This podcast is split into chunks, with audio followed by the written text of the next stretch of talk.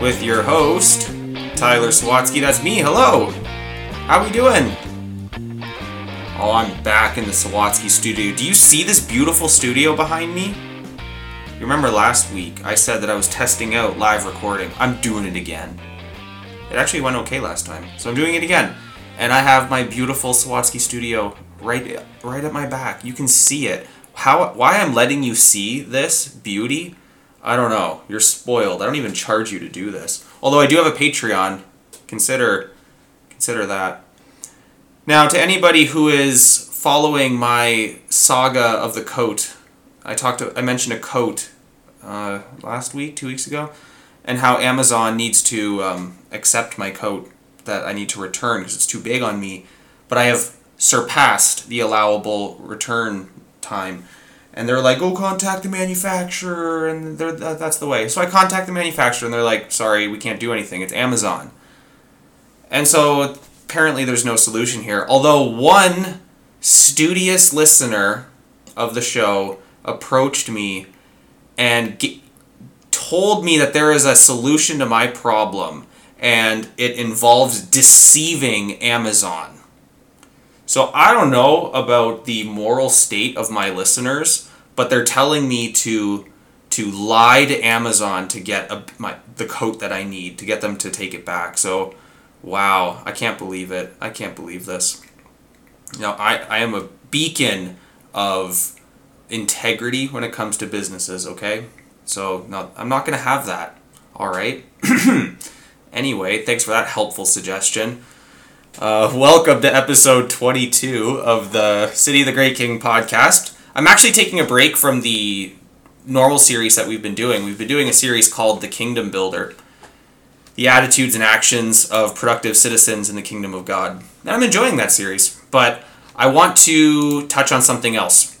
And I'm about to go on a trip, uh, what, about 12 hours from the time of this recording. I will be on my way to the East Coast.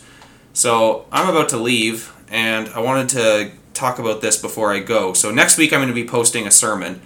Uh, please listen to that, by the way. Um, that was a sermon from last Sunday. And I want to talk about something that's been getting a lot of attention lately, and it's Christian nationalism. Christian nationalism has been gaining in the attention that it's getting. A lot of people are talking about it. Actually, there is a big, an important new book that just dropped. It's called The Case for Christian Nationalism by Dr. Stephen Wolfe. He's a PhD out of Princeton, and he just wrote a scholarly book on Christian nationalism. And a lot of people think they know what Christian nationalism is and are dismissing it right out of hand. Like there's books about the uh, white supremacist Christian right and their nationalism. Like there's books like that, and they don't sell very well. I wonder why. But this is a scholarly account of Christian nationalism. He makes the case that it is a faithful thing. Uh, I haven't read the book; it just came out. I'm waiting for the um, the audiobook. When the audiobook comes out, then I will listen to it. But man, this thing's 488 pages. Like, I don't know. You can't make your point in less than 300 pages. Ugh, you're asking a lot of the people. But when the audiobook comes out, I will read it. So I'm not gonna be able to give the an entire account or go too deep into Christian nationalism. Probably should read that book before coming to too hot of takes on it. And I would just challenge anybody who recoils at this idea of Christian nationalism, or what immediately comes to your head is this white supremacist stuff. You, I would just suggest to you that you probably don't have a very good grasp yet of what Christian nationalism is. Probably uh, interact more with its proponents and what those who are arguing for it are actually saying and don't just dismiss it based on what the critics say. Uh, and I think Christian circles can fall into that bad habit probably just as much as secular culture, where we'll just dismiss and attack, attack and dismiss something based off of what a critic says and not do our own research into what its advocates say. So don't do that now, if we think about Christian nationalism, I need to talk about this first, and then I'm going to get to the other point, which is the Reformation of worship. So this is titled Christian Nationalism and the Reformation of Worship. Now I have enough. I have, I have enough to talk about that this could turn into two. So if I see that my timer is getting into the 30, 35 minute mark, and I still got a, ways to go, I, I have a natural break point, and then I'll pick this up. It'll just be in two weeks. But uh, I will do that if need be, because this is important. This is an important thing. Think about nationalism, and then you're throwing in the prefix Christian on top of it. Nationalism, there's several definitions of what nationalism is, but essentially it's the promotion of your nation over against others. You want to see your own culture, your own society be promoted, uplifted, upheld, protected, uh, whatever. It is the promotion of your nation over against another nation. So we are split off into nations. We're not all just one big nation together, but one has its own culture, its own borders, its own history, and we uh, promote that over against others. So now you put the prefix Christian on it. Christian nationalism. So then it's how do Christians do the promotion of their nation over against all others? That's already right there can help some people's confusion over what Christian nationalism is. It's not Christianity becoming a nation per se. We objectively are already added to Christ's nation in the city of the great king. There's that title coming back again. But it is more think about your nation. Now, how do Christians interact in that nation? How do you uphold and interact in the nation that you are in as a Christian? So that's that can already help clarify for some people who are confused about what Christian nationalism is. So the movement seems to be the movement of Christian nationalism seems to be about defining what a Christian American does and thinks, what a Christian Canadian does and thinks, what a Christian Scotsman does and thinks, etc. For all the different nations. How does a Christian uniquely think and live in those individual societies? And I and maybe when I get to reading Stephen Wolfe's book, I I'm sure I will be sharpened a little bit in my own understanding of this. But this is how my understanding of it is. Now, when it comes to nationalism, the promoting of your own nation, I am not against nationalism. And neither is the Bible. Actually, the Lord is the one who created nations. You go back into Genesis and you see the accounts of Noah and his sons. I believe it's Genesis chapter 10. And he starts talking about Noah's descendants. And if you count the amount of people that come out of the sons and the grandsons and you, you add it up, it comes to 70 nations who who get made. And the Tower of Babel incident happens, and the Lord confuses their tongues and spreads them over the earth. Nations come. God created the nations. And then he told Abraham, through you, all the families of the world will be blessed, or all the nations of the world will be blessed depending on your translation. But the idea is the same. All those who were separated before and went out into the world, they're all blessed. There's a, a way in which everybody is blessed through the covenant that God makes with Abraham. And so I'm not against nationalism. The Bible's not against nationalism, the promoting of your own nation. Now, there's obviously a poor way to do this, there's a very unfaithful way to do this. But the argument seems to be that there is a faithful way to do it too. And I'm anticipating that's what Wolfe's book is about. And by the way, um, I didn't mention this before, but how, one way we know that this is a very hot topic, hot button issue. Uh, not only am I hearing about Christian nationalism all the time, but if you go to Amazon.com and you pull up the case for Christian nationalism, the, this book just came out uh, a couple days ago, and you scroll down to product details in the bestsellers rank in the Church and State Religious Studies category, number one. In Nationalism, number one. In category History of Religion and Politics, number one. So this is a already a bestseller in all of its categories. Which is funny because if you go to the category of history of religion and politics, another uh, another guy came out with a book uh, regarding this type of stuff, and it was Andy Stanley, not in it to win it. and uh, very quickly, case for Christian nationalism usurped, not in it to win it.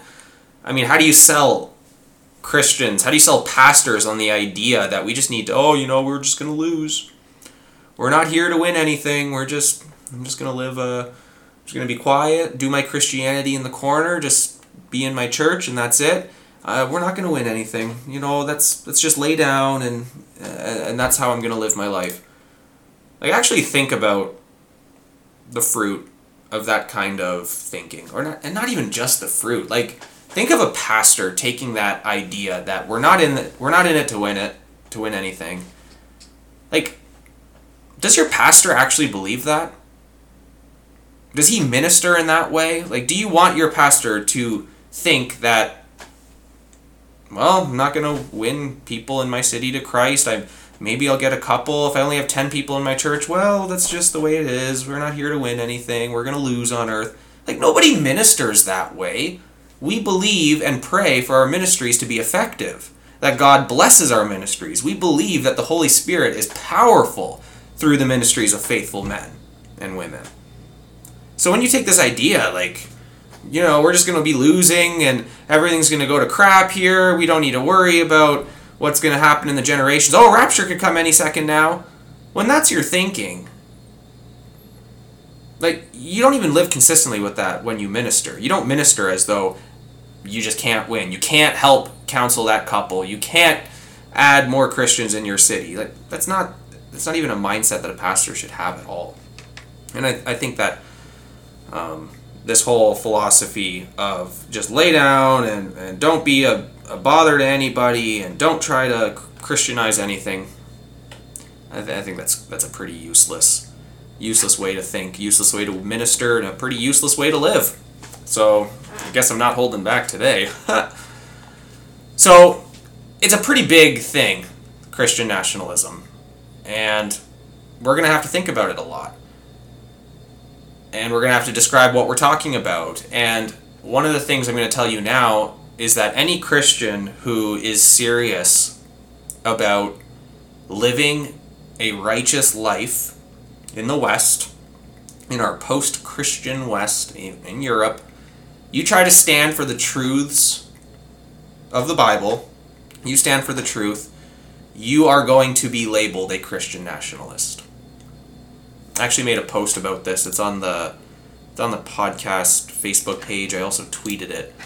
And this is what I, I tweeted. I think it's I think it's pretty accurate. The label Christian nationalism is one in which any Christian who desires righteousness in their nation will have it applied to them. It is unavoidable. No point in resisting it. Um, and then I, I'll get to the rest of the tweet later. But we are being smeared. A lot of people, uh, at least the detractors of this, are smearing Christians with this label if they try to protest abortion. Because in their minds, we are inappropriately mingling church and state or if we talk about how marriage can only be between a man and a woman, it can't be two men, it can't be two women, it can't be two man, two men and a wo- and a woman. Like marriage is what God says it is. If we're going to try to say that and live that way in our nation, you are going to eventually have the label Christian nationalist slapped onto you.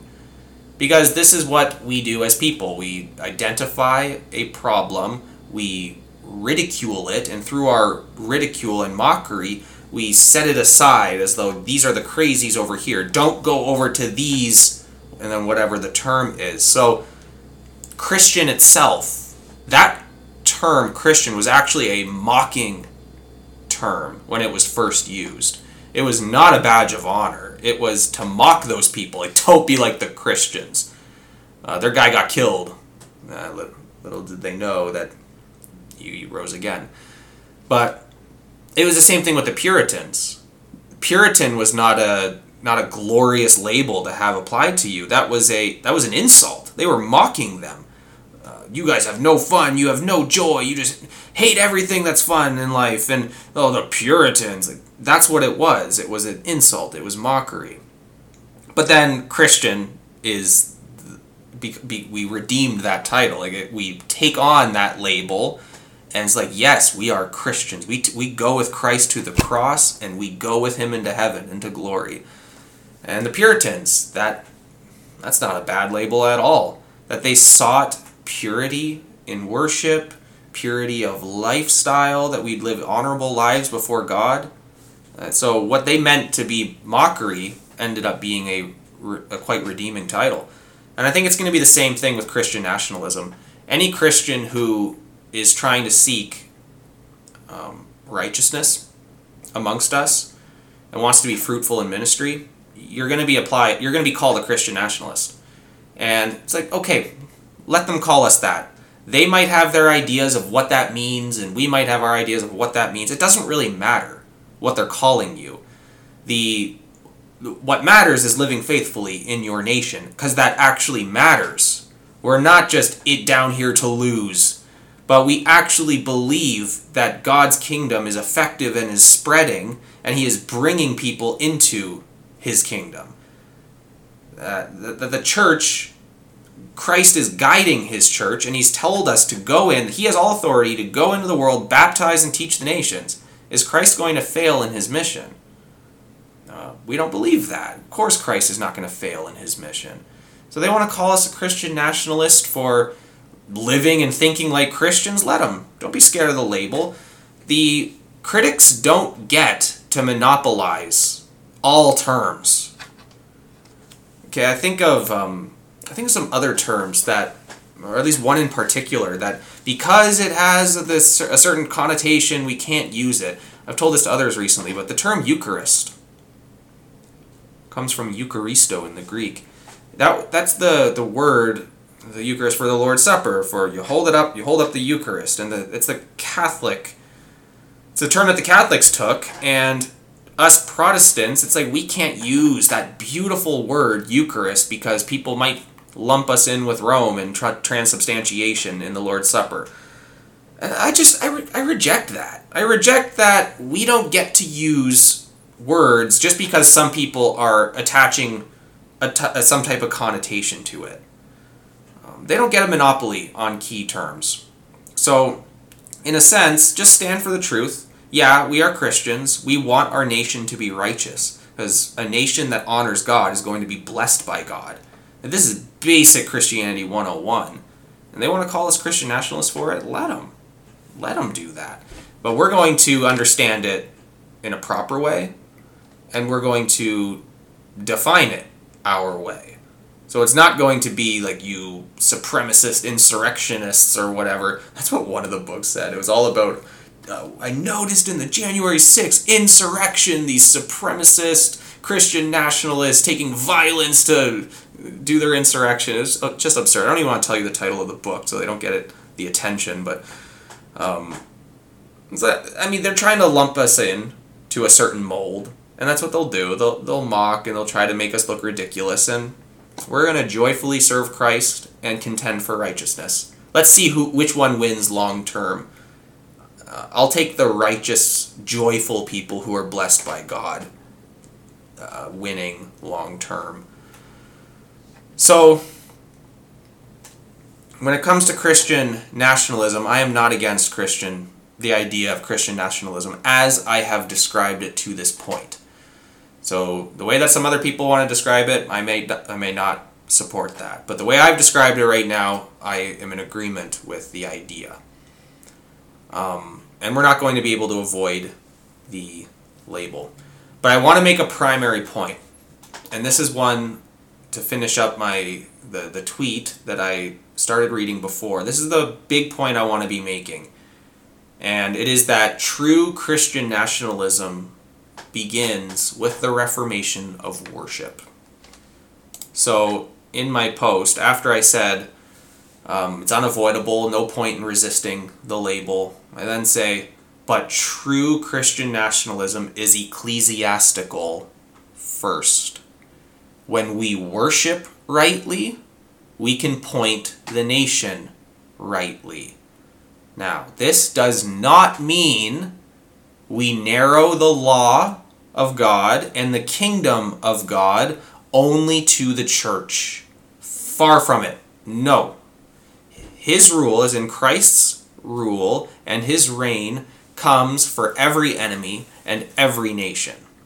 What it does mean is that any Christian nationalism that we try to promote that evades the reformation of worship will remain primarily a political or social movement first. End tweet. And I added a couple words into there because I can't help myself.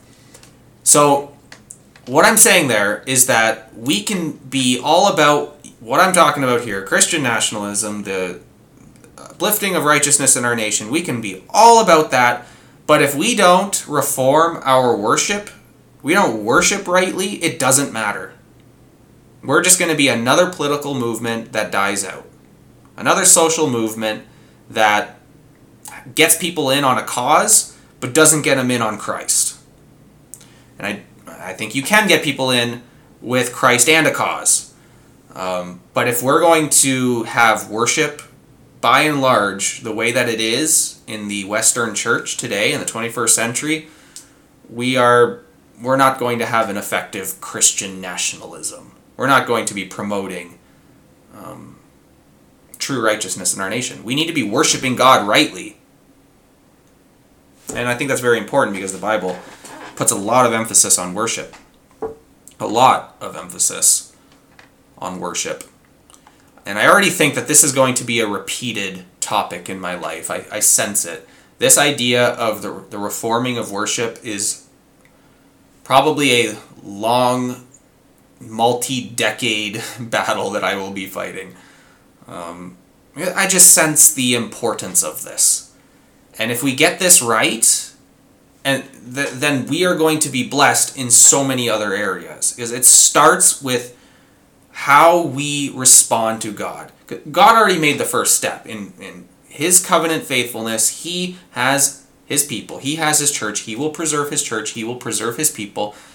So then it's us responding to that God.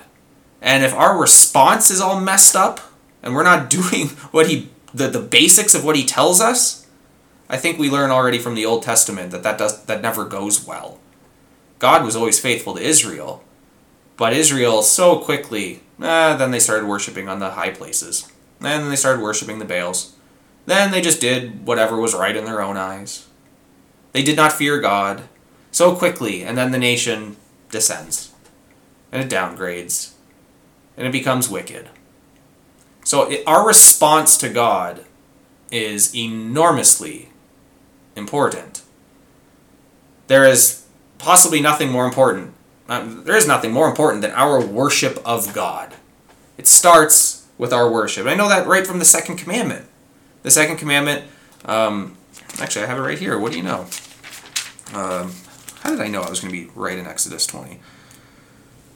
Uh, commandment number one, you shall have no other gods before me. Commandment number two, you shall not make for yourself a carved image or any likeness of anything that is in heaven above, or that is in the earth beneath, or that is in the water under the earth shall not bow down to them or serve them, for I, the Lord your God, am a jealous God, visiting the iniquity of the fathers on the children to the third and fourth generation of those who hate me, but showing steadfast love to thousands of those who love me and keep my commandments. Second commandment do not worship me through images, through statues, through carvings, through anything like that. Don't bow down to them, bow down to them. That's not how I want you to worship me. I there's a way I want you to worship me, and do that. Don't do this. The principle we take out of the second commandment is we worship God the way that He wants to be worshipped. And we know, again, from Israel's history, whenever they didn't worship God faithfully, properly, the way He laid out, they were punished. They were not blessed. They turned from God. Um, so, worship biblically is extremely, extremely important. I also want to quote um, this is from Reverend Daniel Hyde. He has a book called Welcome to a Reformed Church. He invokes the Westminster Larger Catechism question 1, which I've read before on this on this program. You know it.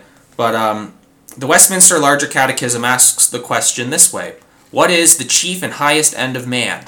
It answers Man's chief and highest end is to glorify God and fully to enjoy Him forever. In short, this is Reverend Hyde. In short, we exist not only to give God glory as we speak to God in worship through prayer and praise, but also to enjoy Him as He speaks to us in worship through word and sacrament. So, the way that this Reverend understands that answer, uh, to glorify God and enjoy Him forever, this is zeroing in on in worship through prayer and praise and through word and sacrament. This is about worship, how we glorify God and enjoy Him. All of that is in the direction of God. That, that's worship. So when it says to glorify Him, if we think of our whole lives are meant to point to, to uplift Christ, that all falls under worshiping Him. That we are we are putting ourselves below. We are submitting to and uplifting Him. He is going to increase, we are going to decrease. That's the whole mindset of worshiping God. That's how you glorify Him. You worship Him. And how you worship Him is glorifying Him. So there's a, there's a lot of overlap in the relationship there. And so then I, I think about how the Bible gives so many principles in worship at least it gives a lot of um, specifics in the Old Testament of how to worship, and there are fewer exact specifics in worship in the New Testament, but it's still there the certain principles that are there we must follow. Because in the Old Testament, especially if you read Leviticus 1, it talks about how the animal that's going to be sacrificed has to be cut up in all these different ways and this part gets put on the altar then to get burned and then this part gets put on here and you got to keep that part out and this part you got like it does that for like eight different parts of the animal. God is very specific. This is how you sacrifice this animal. Then you get to the new testament and of course christ fulfilled the the sacrifices and he is the eternal sacrifice. And so we don't have to have all those specifics that we needed in the old covenant but there are still aspects of our worship that we have to always have in our worship.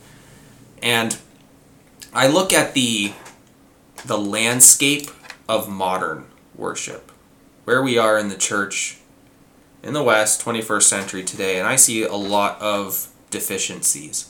I see a lot of ways in which we do not worship the Lord as He has told us He wants to be worshiped, Another term for that is the regulative principle of worship. You can look that up to study more about it. But let's talk about some of our problems in modern worship. Number one, how individualistic it is. If you think about it, we show up, we sit in a pew or a chair, we're staring at the stage. We the only time our voices are used is in singing. It's practically it. Otherwise, whoever's up front is doing all the talking. So we're, we're pretty silent. We don't do much with the people beside us. You just sit there. It's very individualistic.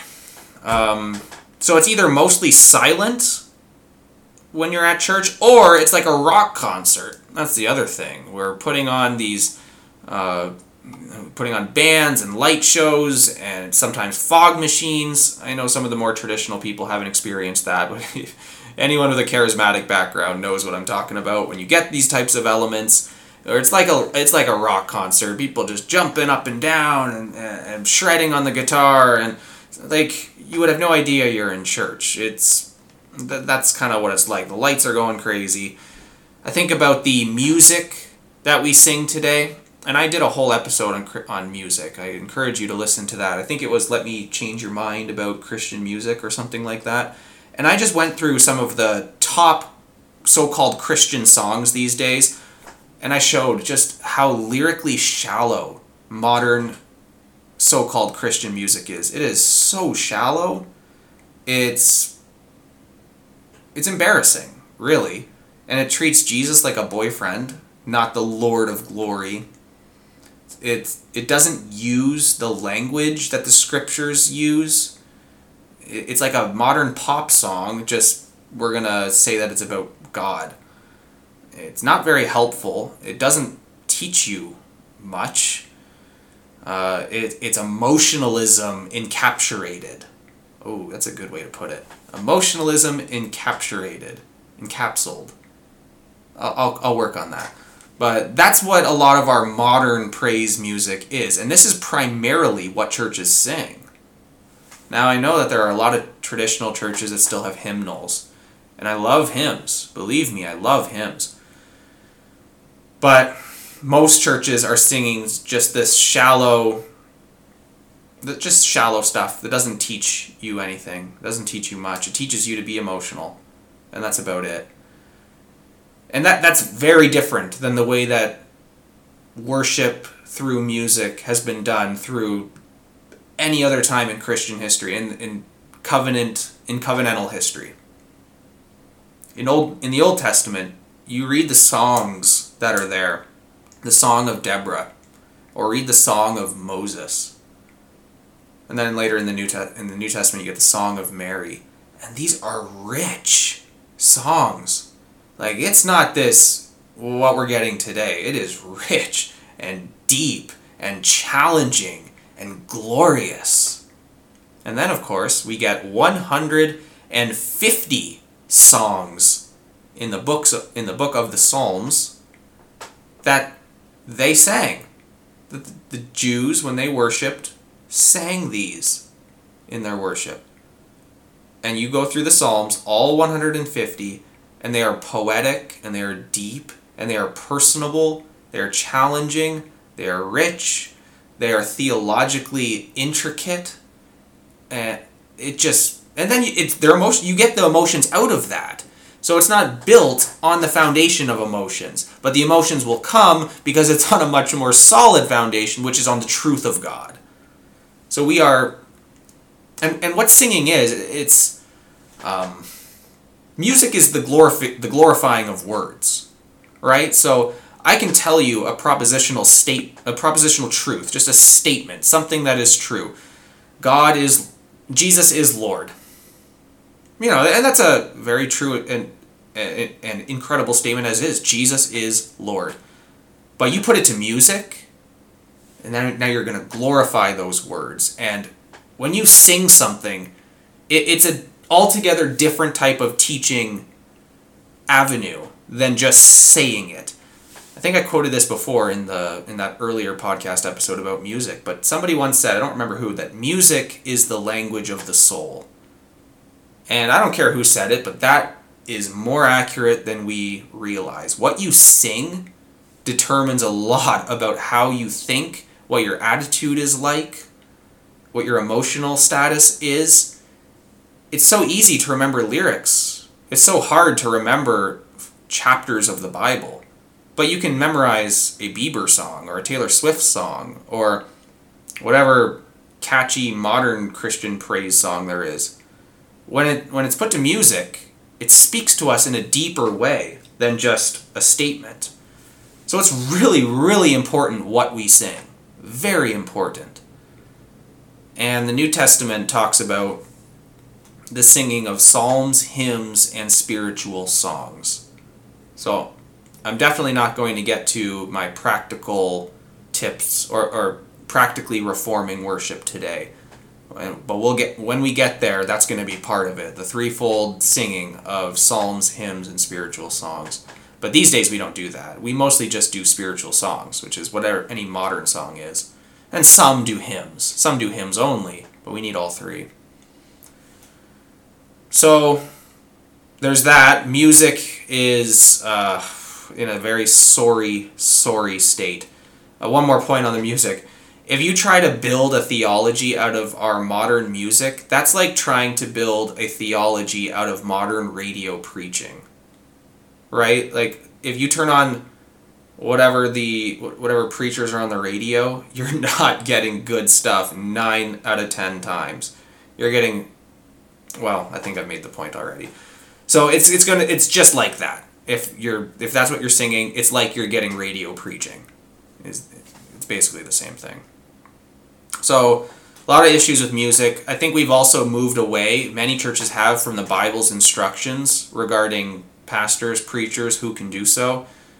Um, sorry, but women are not permitted to be preachers over men. They're not permitted to be pastors over men. The New Testament is so clear on this. No matter how much our modern sensitivities want us to back away from standing firm on that or to just affirming that women can or that God has permitted them to preach over men. You are setting yourself completely apart from all of Christian history. You are setting yourself apart from all of Jewish history. The Old Testament didn't permit it. The New Testament doesn't permit it. Your modern argumentation comes more from enlightenment thought than it does from biblical thought. It's it's sad, but a lot of churches want to be modern and not biblical. And that's one of the ways it shows. Once you start a, once you get away from what God has clearly said is a defined marker that this is for qualified men to do, once you're willing to move past that, it's really not a whole it's just a matter of time before you do that with other parts of scripture. And that's why it's not surprising when churches which bend on that end up bending on what God says marriage is. And eventually they'll bend on what God says gender is. Because once you no longer have and believe in the authority of God's word, you're you're ripe for the pickings of modernity or post-modernity. So that's another way that we are deficient in modern worship. There are a lot of ways we are deficient in the Lord's Supper, and I'm already running out of time, so I think this is where I'm going to pick up in uh, in two weeks' time. We're going to pick up. We're going to discuss more of the problems in modern worship, and then we're going to go into what worship fundamentally is, especially on the Lord's Day. And then I'm going to talk about practically reforming the church in the 21st century and going forward. Um, and connect that back to the idea of Christian nationalism. So that's where we're going. I'm gonna I'm gonna close it here. I want to thank you for listening. Uh, this is, uh, I think, going to be some of the more important things that I say out of all the episodes that I have. And like I said, I'm going to repeatedly talk about this issue because I think it's that important. Let me know what you think. My comments are always open. My personal messages are open. I know that some people don't want to comment publicly, and they've said that, so I've received private messages. Uh, those are welcome. I, I love to interact uh, privately, publicly, whatever. Thanks for listening. Uh, God bless you. Go in the nations. Goodbye.